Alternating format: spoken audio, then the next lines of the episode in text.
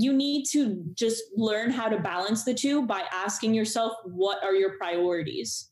And yeah. if what you're passionate about is a priority then you need then every time that you find yourself in a space where you think you can't get it done or you think that you're losing energy or you think that something's blocking you then you ask yourself this. You ask yourself is this a priority you put is blank a priority? And if it sounds wrong if it sounds like oh my god it's totally like a priority you know what i mean? Then you got to work on it. So this is what i use. It, it, instead of just posing it as a question i do it like this for myself which is i say this blank is not a priority.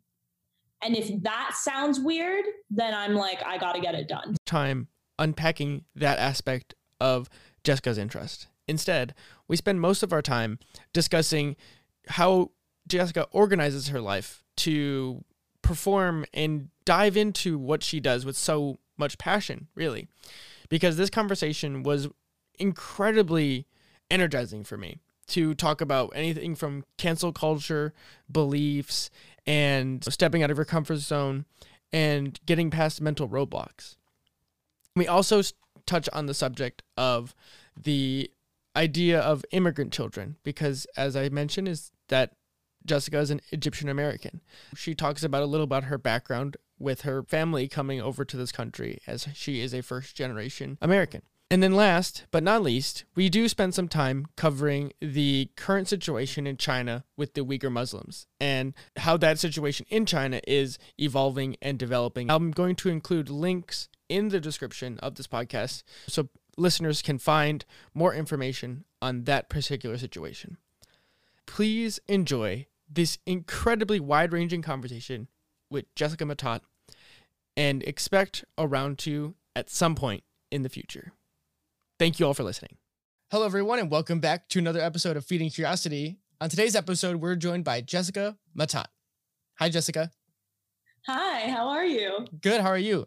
I've been looking forward to talking to you. We've been going back and forth on emails and stuff like that. And it's been a lot of fun to just hear a little bit of your story and what you're interested in, just warming up here. So, to start, normally I just ask, what is like, just a quick, who are you and what do you do? Oh, cool. I'm a producer with a bachelor's degree in film and TV from Boston University. And so, outside of that, I worked and interned at Bright Spark Films, Aggregate Films, and I'm now producing uh, feature films with the Enclave Entertainment Group over in LA with my producing partner, Wayne Watkins. I just had to say his name because he's amazing. And yeah, I've studied and I've worked in Miami, Boston, New York, London, and LA. And I just do whatever I can to tell international stories, really, because that's where I'm from. I'm Egyptian and Peruvian. And mm-hmm. everything I do is to push that envelope towards diverse storytelling. That's awesome. For one thing, I, I find that absolutely fantastic. And actually, as you were talking about that, this might be a silly question, but the word, the title of producer gets thrown around a lot. It's like usually director and then producer or executive producer on any of the bylines. So, what is a producer? okay, all right. That's massive. I've, anyone who gets that question always says, Ooh, that's a good one, or Ooh, that's a big one. I don't know how I'm going to explain it. Really, there's so many different types of producers. It really depends on who you're asking. For me, mm-hmm. uh, since I work somewhat with independent filmmaking, then I'm a line producer in a way, which is someone who manages a budget and a schedule.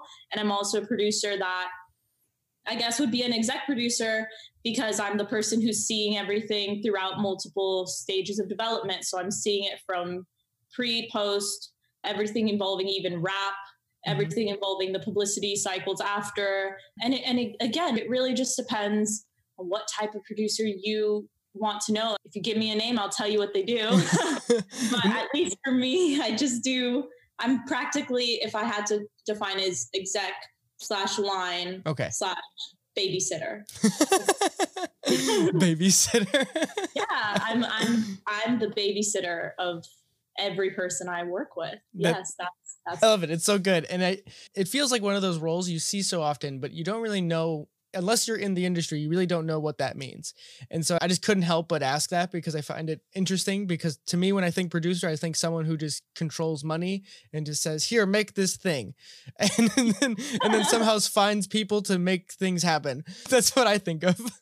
No, you know what? You're not wrong. It is pretty much like that, except everything's got a back and forth. So mm-hmm. if you want to get people involved, like if you're going to hire them, then it's a back and forth on hiring. How much you're going to pay? How much are they going to do?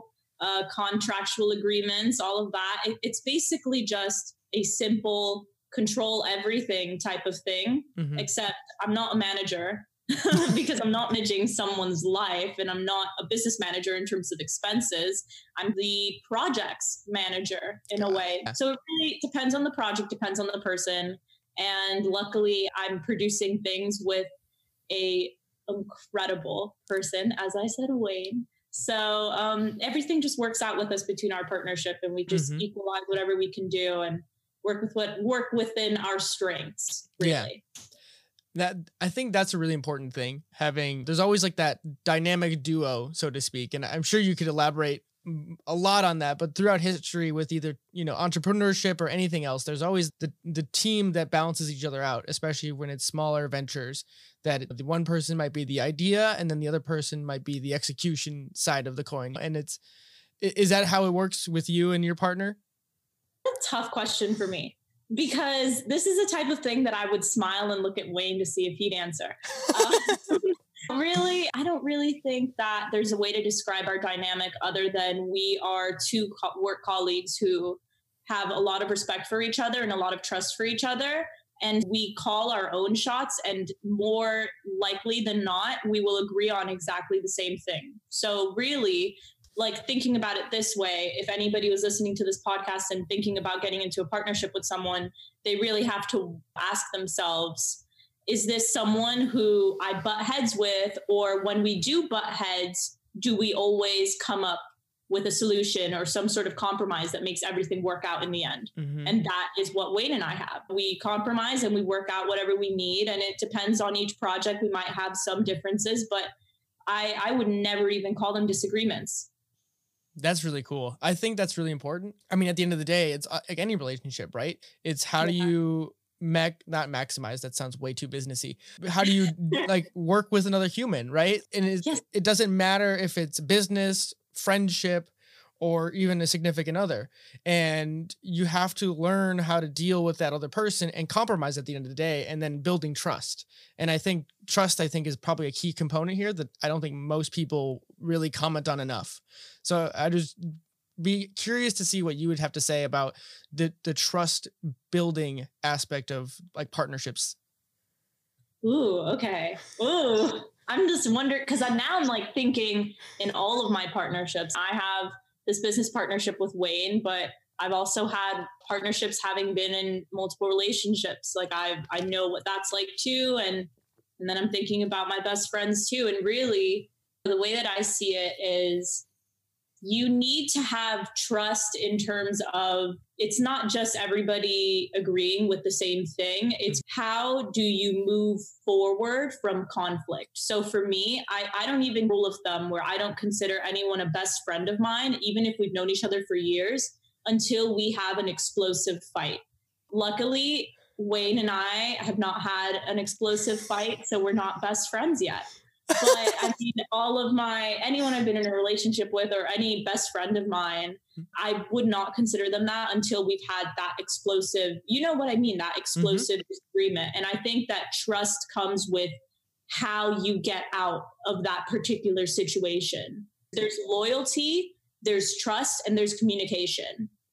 So as long as you're willing to communicate both sides of the argument communicate your boundaries and understand and respect their boundaries, then by that you will get a loyal companionship. And through that, you'll build trust. Mm. You know what I mean? Yeah, absolutely. I, I think, wow, it's so good. It's just because I feel like disagreement is at the heart of everything. Look at the world that we're in right now. It's just disagreement and people not willing to even come to the table right now. And it, the question remains is how do you start getting people to sit at the same table even if they do disagree?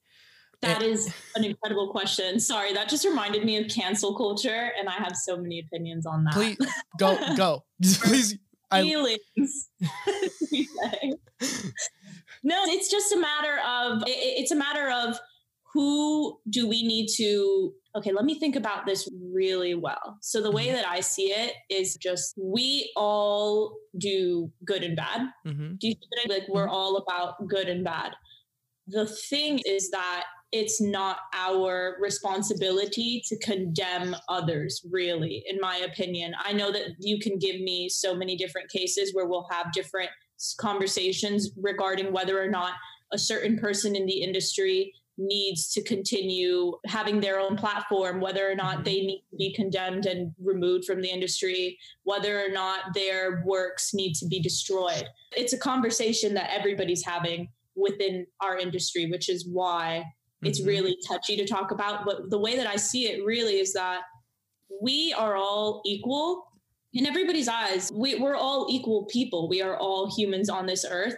And so it's not my responsibility nor nor am I able to just cancel somebody out really. I, I don't have the power. I don't think anybody does. So again like this is a conversation that we really have to deep dive into to get any oh what does she think of this? Mm-hmm. type of things. But in reality what i believe is that since i want to live in a life where I believe that everybody's equal, then I need to be able to treat everyone with respect, mm-hmm. whether or not I agree with them on certain things again, this is a whole other combo on its own. If you were to bring in Trump, obviously this would be a different conversation. Right. Definitely. and, and I'm so glad you brought up cancel culture in a general because I, I truly feel like something like cancel culture is incredibly dangerous because for some group to have the ability to say this is right or wrong like reading a certain book, for example, or that a certain film, for example, is okay to watch or even produce. I find that more damaging than it is useful most of the time. I can find examples where it might be like certain things, like, or if it's done in a certain way, it, it shouldn't be done that way. But most of the time, I am the type of person that would much rather have access to information, however that may be, and allowing the participant, the viewer, the listener, the whoever, whatever that the active participant is in that, make the judgment call. Because at the end of the day, I believe that you can't prescribe to anyone and say this is right, to, like hundred percent right for the other person, unless it's harming, like actively harming another person. But again, that gets into way murkier territory, and, and yeah. so I really have a hard time. Like, accepting certain ideas as no-go zones because it just pushes my buttons. And i think also too antithetical to the idea of what it is that i'm doing here. It's feeding curiosity. And like the prerequisite of being curious is that you're willing to get uncomfortable. And it, like when you want to cancel something that means something is so uncomfortable that you're not even able to like flip over that stone per se. Yeah. And it's funny that you use the word uncomfortable because my life's motto that I tend to follow is not only live life to the fullest, mm-hmm. but whenever I'm feeling comfortable, I need to get out of the room. If it's like when you feel like you're the smartest person in the room, then mm-hmm. leave the room. You don't learn anything if you continue to live in this box, this space that makes mm-hmm. you feel warm and good, I always am looking for another reason to feel uncomfortable. Mm-hmm. Genuinely. Like I, I always want to step outside of the box and do something that challenges me or try something new. And I mean, honestly, that's what makes this pandemic so tough because you can't really do any of those things and you're mm-hmm. stuck in this uncomfortable situation that there really is no way out of, really. But at the same time, it's also for me because I felt so uncomfortable staying inside, staying with my feelings and my emotions and my family. I I love my family. But for me, someone that was stuck, I just that's why I created all of these other different projects and went through all of these different things. That's why I created that Facebook group that I mentioned that I'm pretty sure that's how I met Jordan actually. Mm. Jordan, your mm-hmm. friend Jordan. Like yeah. I met him through networking for career filmmaker. And that was something that I did as a need that I needed to do because I was feeling so stuck mm-hmm. and so not myself in this one bubble.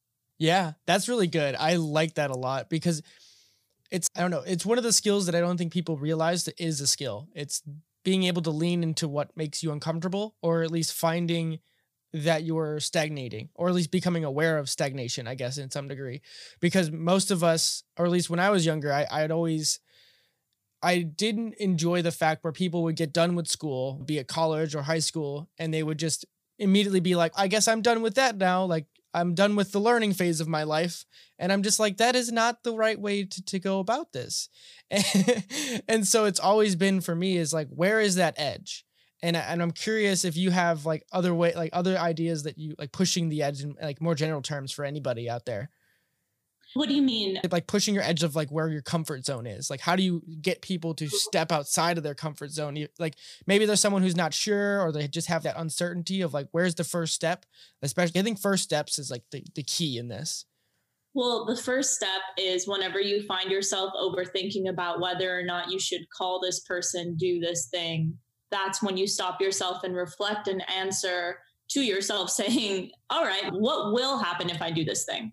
And look through the consequences. As long as you're not harming anyone, then you might as well just shoot your shot and get it done. So, in that case, a, example would be I would not call an ex, but I will call a friend to tell them that I love them, even if it makes me uncomfortable to call them out of the blue and tell them that I love them so much. You would think that's something that that is so simple. Of course, I'm going to call my friend. But a lot of people actually, there's sometimes where I find myself thinking, actually, I know my friend's busy, or actually, I'm busy, or mm-hmm. I create these excuses. And so, whenever you find yourself making an excuse, you stop yourself and you ask yourself, what are the consequences of doing this thing? Can I get it done? Is it possible? Am I harming anyone? And you go from there and you go ahead and you do it. So it's, it's, something as simple as calling your friend and telling them that you love them, but it's also something as simple as taking the wrong train. And when you realize it's the wrong train, you stay on it if you have nowhere else to go. So that way you can see where you're going. It's about taking chances. And the way that I see it is right now, our lives are at a standstill with this pandemic. Before the pandemic, I made sure to live every life to the fullest. Meaning, anytime I took that wrong train, I just thanked the Lord and was like, I took a wrong train I don't have anywhere else to go. I might as well see where it takes me. Or I'd walk into a gallery and see what that was like. Or so many nights that I found myself doing nothing, I found a way to do something. And and I remember just being in New York and being like, and, and telling myself, oh, I don't know what I should do. There's too much to do in New York. I'm overwhelmed. What should I even start with? And you know what I did the first time that I went out in New York is I went to Chelsea and I visited this gallery where there was this uh, it was a sex in the city sex in the city gallery where created by these trans women who mm-hmm. had created a trans perspective through sex in the city and it oh, was oh, the wow. most enlightening thing i would have ever opened my eyes and seen it was so brilliant that exhibit mm-hmm. and and i could have easily just been at home wallowing in my own sorrow and wondering what's going to be my first new york adventure but instead i just went out took a train, went to Chelsea, and walked the streets. And that's just what you do. That's what getting out of your comfort zone is. It's asking yourself what you can do from that point and then doing it. Mm-hmm. I I really enjoy that so much. It's not to get archetypal to pull on the, the hero's journey, but it's when you, as soon as you step out the door, it's a call to adventure, and, and it's the idea of whatever that thing is. We tell ourselves stories of like why you shouldn't do something, most times. And and I think learning how to make that voice stop is the hardest thing ever because there's 110 reasons why you shouldn't be whatever it is that you want to be. And and I always like I just and no matter how comfortable I get doing some things, even inviting guests on this podcast, I still have that kind of feelings to some degree where it's like, oh, I'll wait. I'm not ready to, or whatever it is. And I'm curious if you have any ideas on like how to just get past the mental roadblock? Yeah. Um, so here's here are a few tips that I tend to do whenever I'm feeling a bit stuck in my head is I will re- reflect and remind myself that I'm being stuck in my head and that the only person stopping me is me. Uh, that's my first step. And then from there, sometimes if I need some support in doing what I need to do or trying on a new project or getting something done, then I'll call a friend and I'll ask them, Hey, I'm thinking of doing this thing. Hey, I'm thinking of going out and trying out this new club or whatever. Would you come along with me? I really want to try this out. So asking a friend, that's another thing. Go to your support system and see if they'll take this on with you. Mm-hmm. Another thing that I do is um, whenever I find myself in that roadblock, anxious roadblock, is I will remind myself of all the people that I want to be. I remind myself that when I was younger, my greatest hero was and still is my dad. And what did my dad do? My dad left Egypt when he was 18. And from there, he backpacked all the way to London, lived in London for eight years, and took the oddest jobs. Went ahead and uh, to, did catering, taxi driving, bartending, even though he's never drinking alcohol ever. Good Muslim. Wow.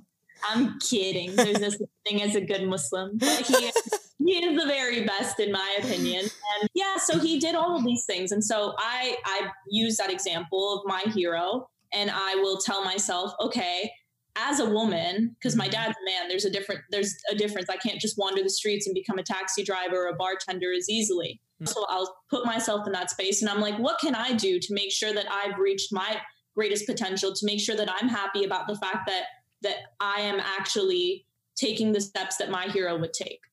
And mm-hmm. so I use those sort of examples as encouragements. And sometimes I even write notes of affirmations on my mirror or something. And when I'm brushing my teeth, I'll remember, I'll remember um, that I wrote earlier that night, rise up and get this thing done.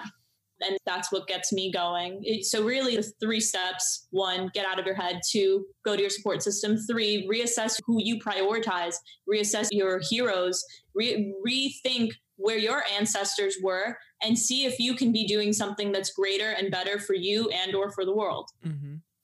I, I really like that a lot, especially the like remembering like your heroes or the role models you choose in your life. And and I, am sure you have many stories of your your father and your family in general, probably. But I, I would just love for you to tell more of that if you have any other stories that you either remember of him or him telling you that have like backdropped your life. Oh boy, there's too many. I can't really um, think of any, but usually it depends on the lesson that you want to learn. I mm-hmm. can't tell you a story until you tell me a lesson you want to learn. okay. We'll put on the back burner. And if anything comes up, just feel free to interject it then. It's a, a place and drops everything at such a young age, at 18, and to make it work somehow. And I, and I just, I, I have no reference for that, obviously, because I, I I've was born in the U.S. and I have parents who my mom is technically first generation because her family came from Poland, but I don't know what it's like to, you know, not know the language and having to learn it. Like my mom had to learn English and she was the only person like she spoke Polish at home, like that kind of stuff. I don't have that experience. I'm very Americanized compared to some of my relatives. And so it's just for me to learn like how like those types of struggle I find just completely fascinating and it's just there's a depth to those stories that I think people miss after even just a generation.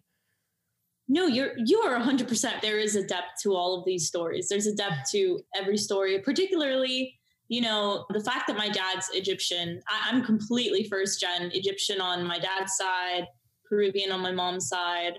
And they, I, I can't share how they met technically because um, we might develop that into a project. Mm-hmm. But I, I, will say that it's it was a struggle for them. Mm-hmm. But my dad, he learned he knew five languages, so it it was a bit easier for him. Mm-hmm. And also things were easier for people who were older. It was back then to get money, to get a house, to do these things. It was, and that's not an argument. That's a fact. Mm-hmm. And same thing with my mom. Like she it was tough for her to adjust to the US life, but they found each other eventually and they made their way through it. And now they own a real estate company together and they're their own bosses and they're their own peeps. And now I want to do a quick plug to the, to their real estate thing, but I, I am blanking on their name. But I think it's Miami Homes Realty, and I will double check that right now. if my mom listens to this podcast and realizes that I said the wrong thing, she's going to be very upset. So Sammy Matat and Jacqueline Aguirre. I cannot do the double R on her last name, Matat, at Miami Homes Realty. There we go. Had to plug it in. Yeah. Got to do it for mom and dad. That's awesome. That's, that's the American dream. And, and, and I think, I know the American dream has had been put through a ringer in 2020 and over the last probably even decade. But I, I really do think that America does provide a very special place for stories like your parents to uh, allow that to even happen. And I find it really energizing to to just see how you react and respond to it too. Like just the amount of like you've been nothing but smiles for those who can't see, obviously, oh. because oh. it's audio, but like the amount of energy that you bring to it and just relaying what a part of the story that you're willing to share just in case. I, I find it just it's just awesome and refreshing, just the amount of authenticity that you bring to it. And it's so cool yeah. to see that.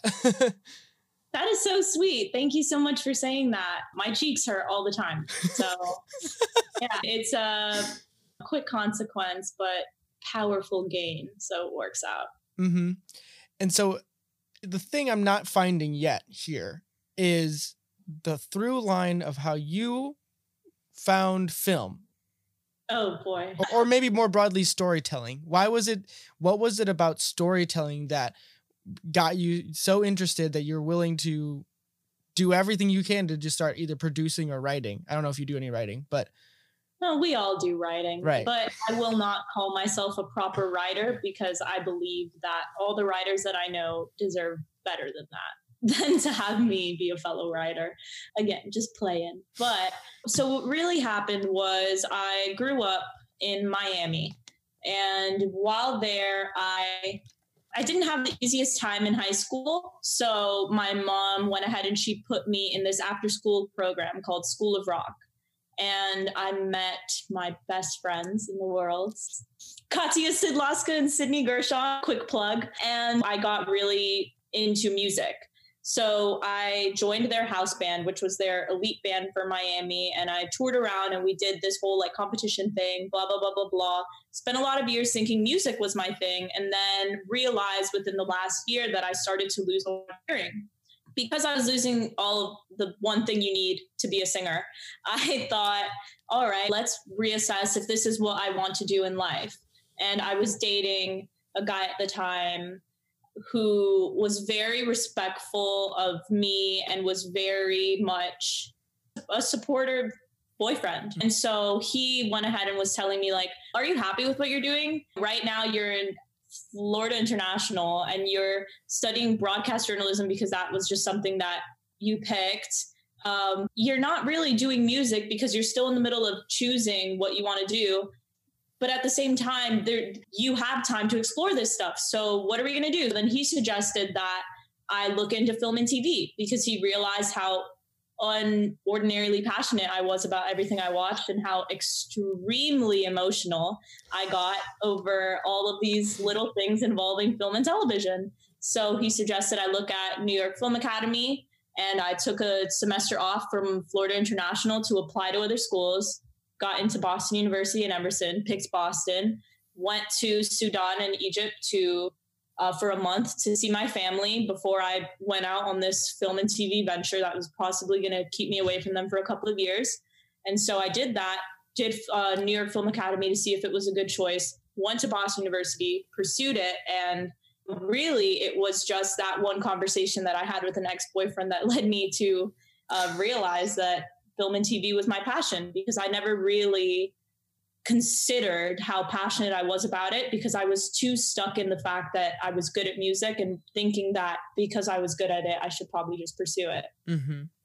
That's really interesting because it's what we were saying in the beginning about relationships and how powerful they are because you have to you get them to check you basically where they see things about you that you've hidden from yourself almost or uh, you're just not aware of and they just poke you with this thing and say hey maybe you should do this thing and you're like huh? And the next thing you know you go open the rabbit hole and is here we are. And i'm assuming it was a gradual thing where you, you i but you seem like the type of person that's when you realize that something you want to put all of your energy into then it's you're studying all the time. There's nothing keeping you from what it is you're going to be doing.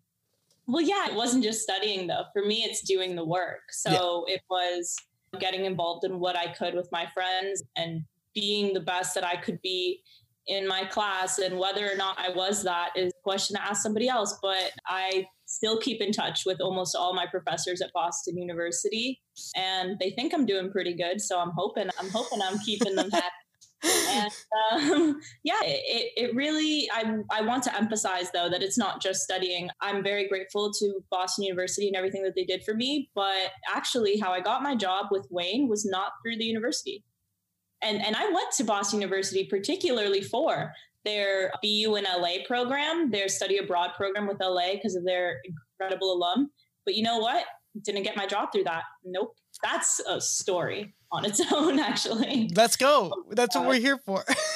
All right. So I went to the BU in LA program and I interned for Aggregate Films, which is Jason Bateman and Michael Costigan's company. And boy, that was a dream. that was actually such an experience on its own. I interned for that company and I also interned for another company. But the second company, which I will not name because I just don't think it's right professionally to name it, that company let me go on the second week of being there. And it was just because I wasn't the right fit for their office culture. And so I spent the three days of the week that I was supposed to be in that company, I spent hustling. So I went to, wow, yeah, I just realized what I did. I went to two networking events per week and met with four industry professionals per week every other day. I contacted 15 people on LinkedIn to see if they'd have informational meetings with me. And at the time, I was in the middle of deciding whether or not I wanted to live and work in LA or find a job in London because I previously um, interned for a company in London and I loved it. And there's something about London that just felt like home for me. So I was in the middle of figuring that out. And for the months that I was in LA doing that BU in LA program, I met all the people that I'm working with now. And I, one of the people that I had contacted on LinkedIn was Wayne, my producing partner of today. And that's how I got my job by hustling, not, not by doing the traditional way, which was going through my school, finding some sort of alumni to take care of me and become my mentor, and possibly staying in the company that I had interned in. No, that didn't happen to me. I went ahead and I found my own way. And I think that is the way of the industry is finding your own path and going mm-hmm. from there. I think there's a lot of credibility to that. And I and I think it's I don't know if it's a symptom of our time or just anyone who, who strives to you know maximize whatever potential they feel about themselves because I, I, I don't think it's like that old saying good outcomes is where luck and hard work meet and I, am totally butchering it, but the, it, who cares? and it, it just sounds like that for me because it's you can sit around and if you, waiting for something good to happen is not a recipe for success most of the time. Like if you really want to be successful, then you have to go out and start taking it seriously, quite literally. Like you just have to do those things to just make it happen. And if you wait around, it's just things don't just fall into your lap. Unless you're just lucky. I don't know how, but I don't know how, especially in something like film where it's such a I don't want to say saturated, but it's competitive, so hyper competitive that there's always another film that needs to get made or wants to get made and vying for those dollars. And so it's just you have to be the one who's there first or sell it i'm totally guessing but uh, that's would be my interpretation of it. You have to just be aggressive to some degree. Yes you do. You have to be aggressive all the way through. And in reality my big no in my life is waiting. I don't wait for anything to get done. If something's not getting done i do it myself. And, it's the truth. I don't wait for anyone. I don't wait for myself either. That's the one person you shouldn't be waiting on is yourself. And just to bring things like full circle for a sec and how we were talking about being in that comfortable space and how to get out of it. Well, you get out of it by telling yourself to stop waiting. You have to stop waiting for that person to pick you up and tell you're special. You need to do it yourself and believe that you're special and get the thing done. That's, you know, I was talking to a work colleague of mine just last week. His name's Mitch Hara. Mitch Hara. I had like totally said his name too fast for a second. Yeah, so Mitch and his colleague Jason Stewart, they created their own Amazon series called Smothered mm-hmm. that came out in March. And so Mitch was telling me this incredible story on how he got his best friends to work on creating this show, this short series practically for free. And just because they all believed in the project and they went ahead and they got it done in low budget style, but they got it done, they got it on Amazon with the help of Sony, Adam Sandler, and Amazon itself. That incredible story is why the reason why I'm bringing him up is because he and I were just talking about how the people in the industry need to understand that if you're really in, in the industry, then you don't talk about doing it. It's not a dream. It's you just you go ahead and you get your friends or you get your colleagues and you you get together and you get it done. And that is it. That's all you need mm-hmm. to do to mm-hmm. be part of the industry. And quick side note, my Facebook group is doing an event with Mitch and Jason October 2nd, 6:30 PST if you want to come. cool. That sounds really cool. And I just love the idea of and I, and I feel like it's just a symptom of anyone who's just getting after it in life is just kind of the way I say it. and yeah. it's it's just do something and you don't think about it because you hear a lot of people make excuses. Yeah in the spaces that I used to really sit around in is like the workout space and, and thinking about getting healthier. And so a lot of people say, I don't have time for that. It's like, you, and, and that excuse just comes up all of the time. Or it's, oh, I'm tired after work or whatever reason they give. And to me, it's like you, if you really valued something, the time limit isn't the issue.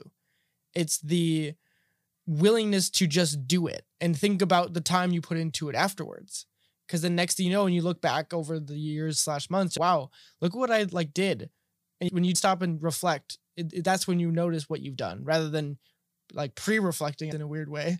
No I, I love that. Look what you've done with this podcast. You started not long ago. You said it was what like three years ago? Yeah almost three years ago now.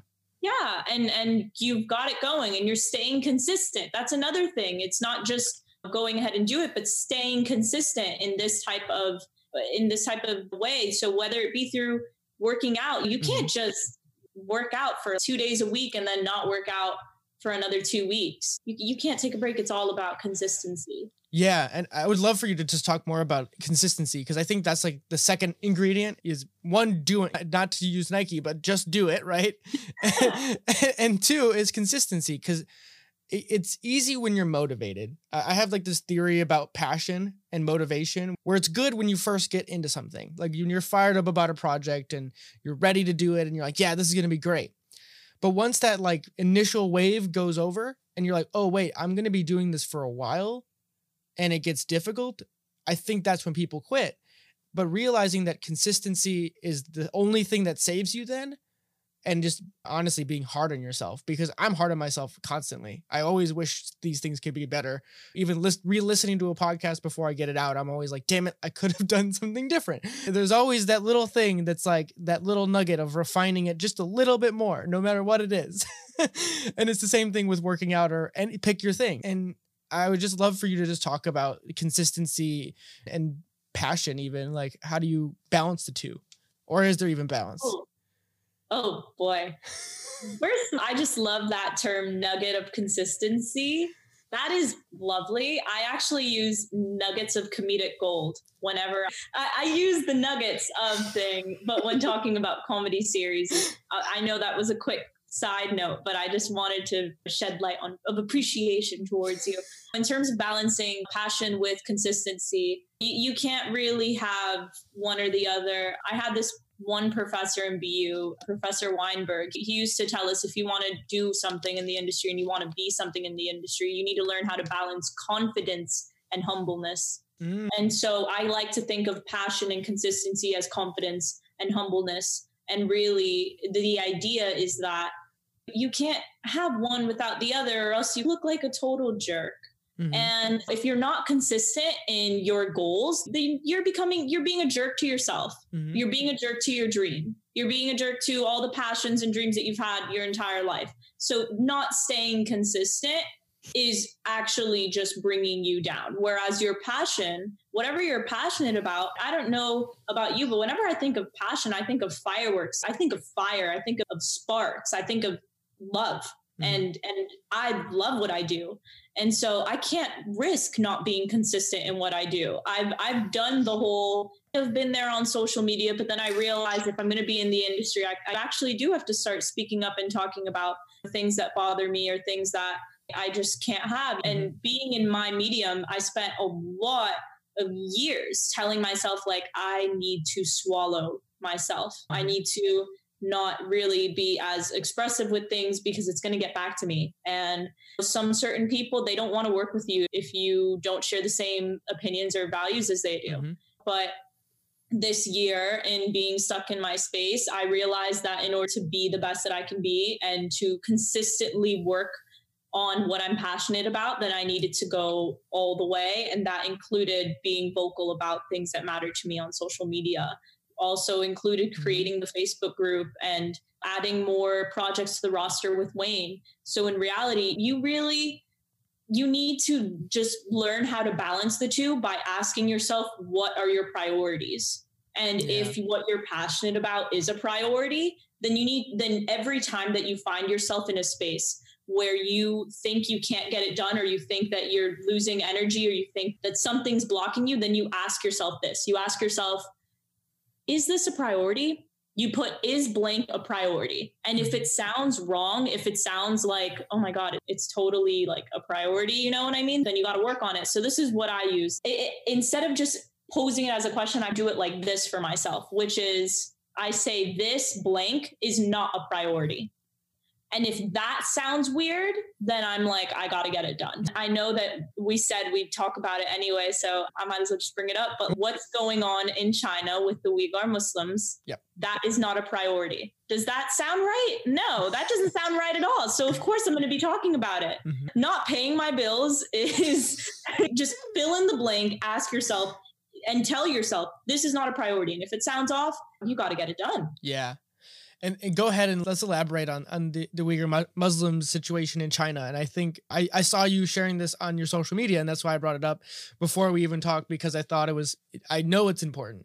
And I just haven't had an outlet to actually speak on it on the podcast yet. I've shared stuff before on, on my own social media because it's one of these things that I don't see many people in America or the West talking about as much as they should. You see a lot of things on Facebook, but you don't see a lot of this international stuff that's going on. And I, I see you share it. And so I, was, I, thought it was the perfect avenue for us to explore it and, and get more people aware of it. Yeah. Okay. So the Uyghur Muslims, U Y G H U R S, or you can say U I if you like.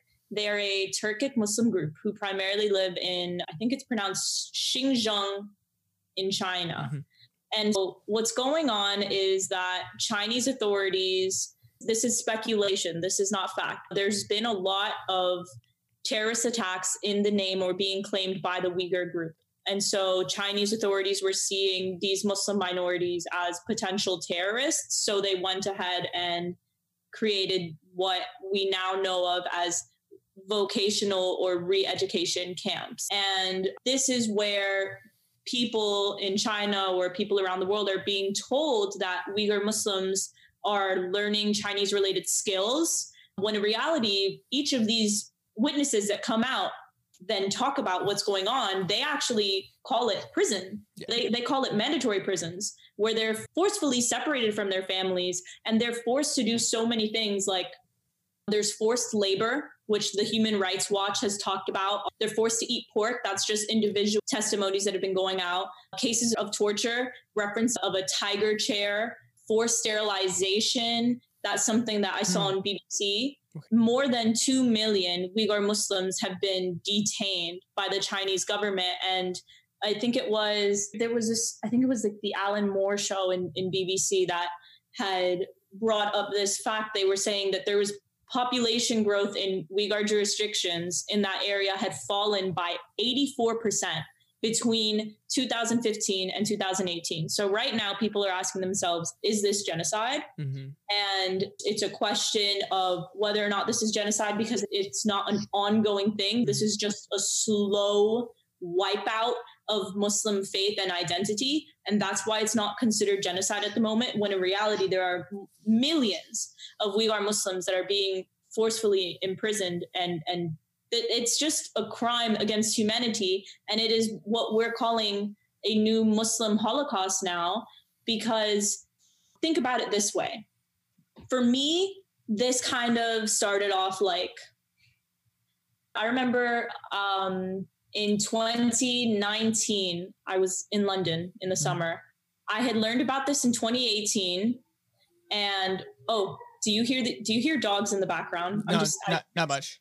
Okay, I have four German shepherds, and they howl around this time, and they're howling right now. So apologies. but um, going back to it, so yeah, I learned about this in 2018, just just because I had read that somewhere on on Google Maps wherever there was a Uyghur cemetery mm-hmm. that it was being that they were starting to put cement all over it and they and through Google Maps you could see that all of these people who wow. they, yeah, exactly. So imagine you're going on Google Maps and you're paying respect to your father. And so you look up his cemetery and you're going to pray and you look it up and you see nothing. So it all started off with disappearances and this thing going on with the cemetery. It mm-hmm. wasn't until 2019 in London that I started to read more about it. I'd mm-hmm. already known about it in 2018 and I started talking to my family about it, but they didn't even believe it. And we're a Muslim household yeah. that lives in Miami, and my dad has connections to Egypt. And even my Egyptian relatives didn't know much about it in 2018. So 2019 comes. Finally, it wasn't until, and I remember particularly because I was in London for New Year's this year. Mm-hmm. It wasn't until this year in January that I read from CNN, finally, from America, like for me to finally see something involving Uyghur Muslim detainees and what is going on in general. And mm-hmm. now, mm-hmm. following accounts that I follow, so at DOA Muslim or at Muslim Girl, yeah, I know Muslim, oops. Um, yeah, and following the accounts that I follow or Thistle Topics, that's how I'm starting to learn more about it. But actually, if you go on my Instagram and you look at my bio, I have literal like petitions, informational guide. I got it from Thistle Topics, who got it from somewhere else. So places to donate, all of this stuff. There's information now. So if you were to Google it and you were to search up The Guardian, BBC, Human Rights Watch, and anything really, even CNN, even even I think it was actually it was CNN and Washington Post had written something recently in terms of America. We even had what's yeah, NBC News had written something recently too, like just in just September 9th. So there is there's no reason for people to not know about it at this point. Yeah. And it I, doesn't matter whether you're going to speak out about it. Yeah. I I want to really appreciate the just the overview you're getting here because I think it's just incredibly important and I'm going to do my best to have links in the show notes for people so they can go and explore and have the, educate themselves because it's the things you don't learn in history class people. If you want the copy on my bio it has literal like it's separated wonderfully awesome. separated it wasn't me who did it yeah. i got it through thistle topics thistle topics got it from somewhere else it has a donation section a petition section and an information section even better then they've already done the homework for me they have and i also follow uyghur muslims mm-hmm. on instagram the tags they're very informative, awesome. genuine.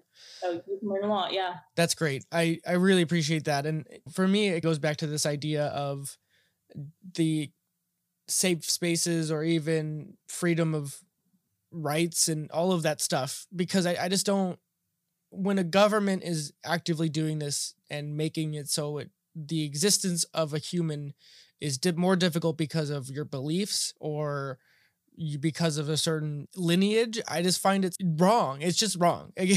Like we don't need more of that. And it's 2020 i don't see why we should have these old archaic ideas where we believe that one person or because you believe in a different thing or even just whatever it is i just it just there's something wrong with it. And i have a really hard time contending with it. And i just it really just makes me angry when I just hear these stories of what China does to people and how it just stamps on the rights of its own citizens. And can believe that it's okay to in quotes re-educate its population so that it can be used as a labor force. That should just even if you took out the religious aspect of that and said here's what they're doing. They're re-educating their force so they can use it as labor. Like it, like it doesn't get any there's no good way to spin this thing in my opinion. And it I just think more people need to know that it's happening because the only way it changes is if the entire world looks at China and says, you just have to stop. And I hope we can make that happen. I really do. I will say though, I I I'm very particular about the thing like using words. Mm-hmm. And so for me, I, I don't have beef with China. I have beef with particular government officials mm. who went ahead and okayed this. Mm. I have I have beef with anyone involved with that. Mm-hmm. It's I I'm very particularly very particular about this because it reminds me of reminds me of two things. This this entire situation reminds me of two things. One, it reminds me of 9/11 and when 9-11 happened people went ahead and were against muslims mm-hmm. like me being muslim that was a I, I don't even want to get into the amount of prejudice that I faced till mm-hmm. this day. And so I, I can't even get into it genuinely. But I will say, being Muslim, it was almost as if when 9 11 happened, everyone was like, it's the Muslims, it's their fault. Or they were like, let's sue Saudi Arabia as a country. And it's like, why are pe- the people being punished for something that a group did. And it's not just that. There's the second thing that this reminds me of is when I was in high school, I went on a field trip to Washington and we saw the Holocaust Museum in Washington, which was, mm. I, I don't know if there's one or multiple, but the one that I went to was really well done. Yeah. And when I was there, when you exit the museum, there was a word on chalkboard and it said, if this were to happen again, what would you do? And I remember everyone in my class writing, oh, you know, like I'd fight for it. I'd be protesting on the lines. Like I, would wherever, like I'd travel, I'd be calling my representatives, this, is not. And I remember writing, I'd talk about it.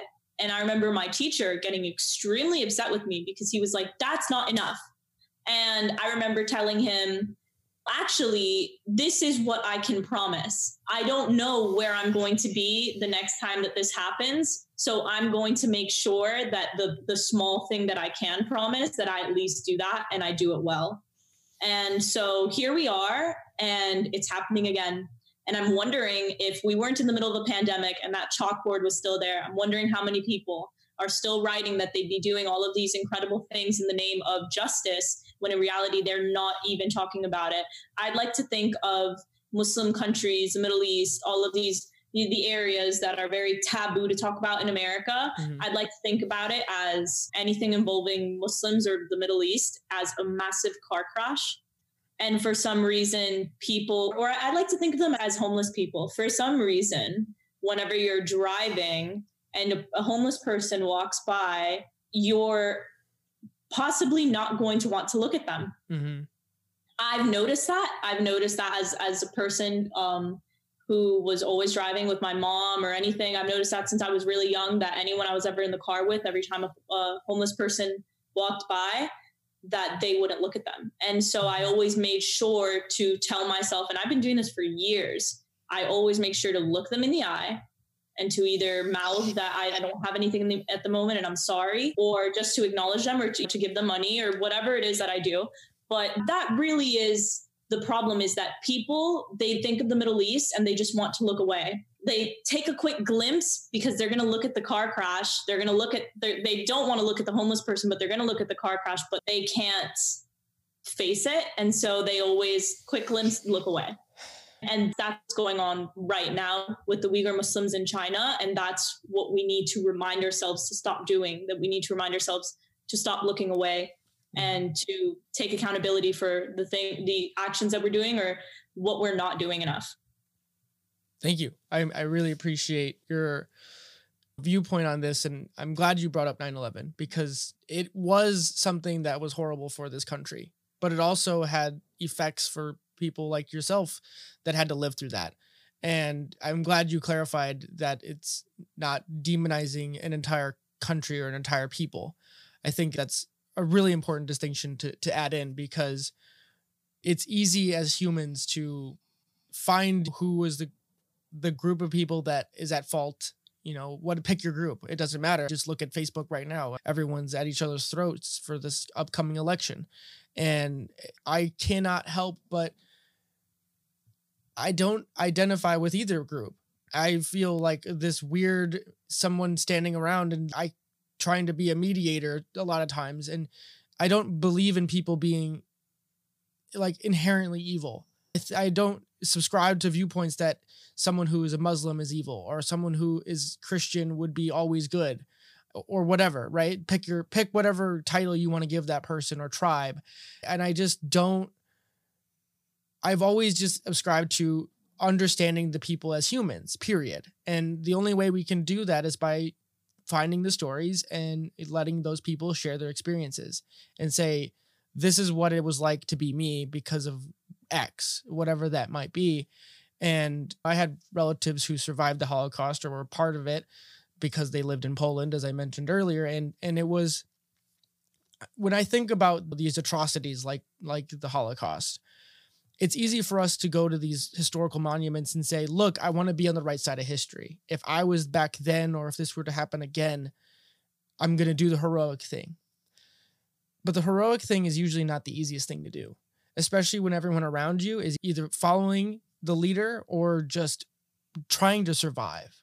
And and I think it gives people too much credit to say that they would be doing as much as they humanly could to be heroic. And I'm saying that really specifically. And so I, I find it awesome that you had the awareness to say, I'm going to start talking about it at the very least, because that's the thing you can at least do, even if you're not in a, in quotes, a position of power. And I just really appreciate that about you and that you're doing what you can, even though you there's not much you we can do being where we're at, right? Like we're all the way across the ocean.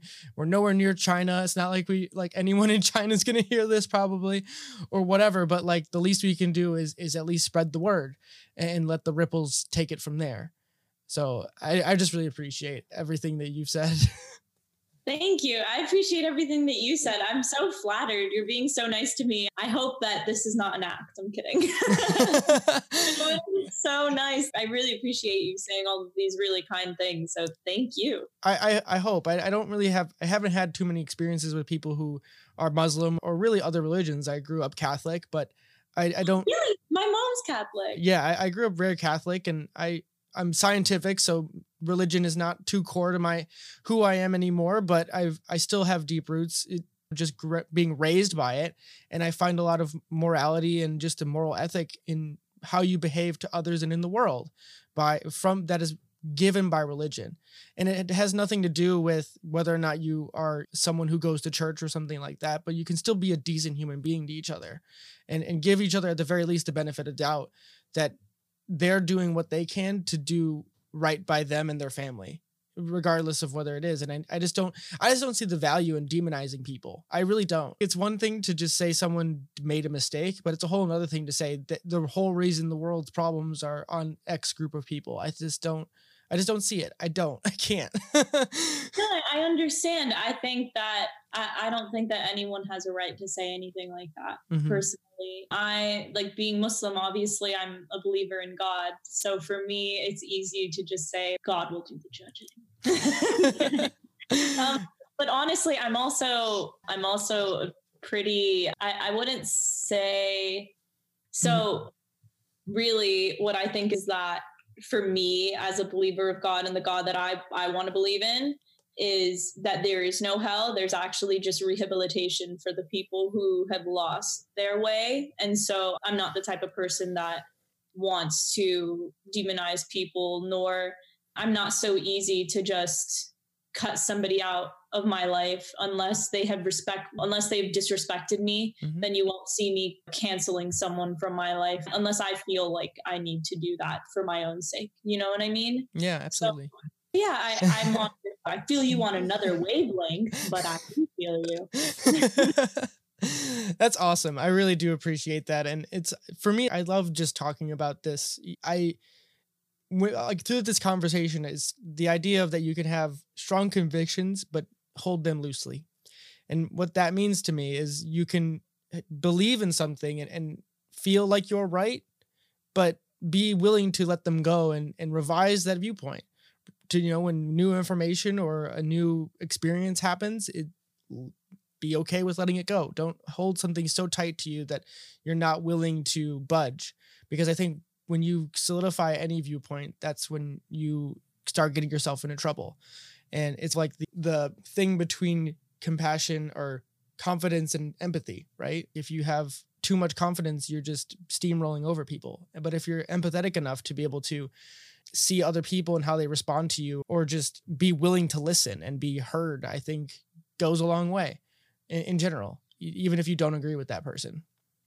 Yeah, exactly. and to be honest, I actually like to surround myself with people I don't agree with all the time. I, I have to admit, I have a bit of a hot headed personality, but I do try, I really do try to be respectful when it comes to disagreements. I do. I, mm-hmm. I know everybody says that, but I don't know, just let's see. We'll disagree on something eventually. Yeah. whether this podcast is on or off, whether or not an audience gets to see it, but I'm sure we'll disagree on something and then you'll be the judge of that, you know? Yeah. That's the whole point though. It's it's through disagreement that we learn at the end of the day, right? It's through the struggles and the, the speed bumps in life that we have that those are the growing pains as they say. I don't even I don't even see it as a growing pain though. I try not to use the word pain unless I'm saying no pain, no gain. Right. But that's just like a silly thing. Yeah. I don't know. It mm-hmm. just be like that sometimes. Exactly. well, we're already over an hour. It's flown by. So I would just love for you the kind of closing question I like to use is any ideas like quotes or like a philosophy to your life? I know you mentioned a quote earlier, but do you have any other like quotes cuz you mentioned writing notes and I assume you do some sort of journaling. So if there's any like ideas or ways you like cleanse your brain from things to as a closing thought. Oh boy. Oh gosh. I don't really know how to answer this question because I already gave you my mantra. Yeah. So I'm, thinking, I'm thinking from or do I you mean, have if you had a billboard, if you bought a billboard, would you have a message that you'd want to put up on that? It's the same thing as always. I was about to say mind the gap and mind your business. That's all. that, um, that should be your banner. should be my banner. I, I should say that more often. For those of you who don't know, it was just an inside joke between Eric and I. You had to have been there. Um, but the main thing is if you find yourself, well, live life to the fullest. And if you find yourself stuck or a bit too comfortable, then step out of your comfort zone and try something new. You know, that's my main always my main thing and always be conscious of, of yourself others re- respect yourself and respect others. Respect your space create boundaries when needed but respect others other people's as well. And lastly for um filmmaking thing i'm so bummed out. I wish that we talked about filmmaking because like i would totally give so much advice on that. Round two round two it could be film only. Yeah maybe round two's film only. Today it's just the jessica show but just to make it at least informative filmmaking wise also everything that i watch whether it be film or tv i have a spreadsheet based off of production challenges that i either researched about or i did. And for me that's what's helped me envision what it's like to be on set and what I need to do as a producer in order to make sure that I can avoid problems or create solutions ahead of time. Mm-hmm. And so, another thing that I would say, just filmmaking wise, would be to track what you watch and be mindful of how that process is being done. Mm-hmm. So that I just had to bring that. That's up. awesome. Always honing the craft, as they say. I, yeah. I I love that so much. maybe that will be around too because I do. I have a really deep appreciation for mastery and craft, and and where those intersect and how they blend together, and how that informs who people are. And uh, so, just as a final closing, is where can people connect to you, with you on the internet? Ooh, all right. You can connect with me on Facebook. My name is Jessica Matat, M A T A T, Hakuna Matata without the extra A. And you can follow my networking group. Join the club, Networking for Career Filmmakers. two M's on filmmakers. And you could also follow me on Instagram, Jessica Matat, again, or Twitter, same thing, Jessica Matat. But I use Twitter for research. If you really want to contact me, then contact me through Instagram. If you're going to submit a script, I, I always have to say this. I'm sorry, I do. if you're going to submit a script, please be mindful. Don't send me a long long email about your achievements, I, I really don't have the time for that. Be mindful. If you contact me through Instagram or Facebook, I will suggest from there. I'll give you my email. I'm not going to put that out loud now. I'll give you my email. We'll talk.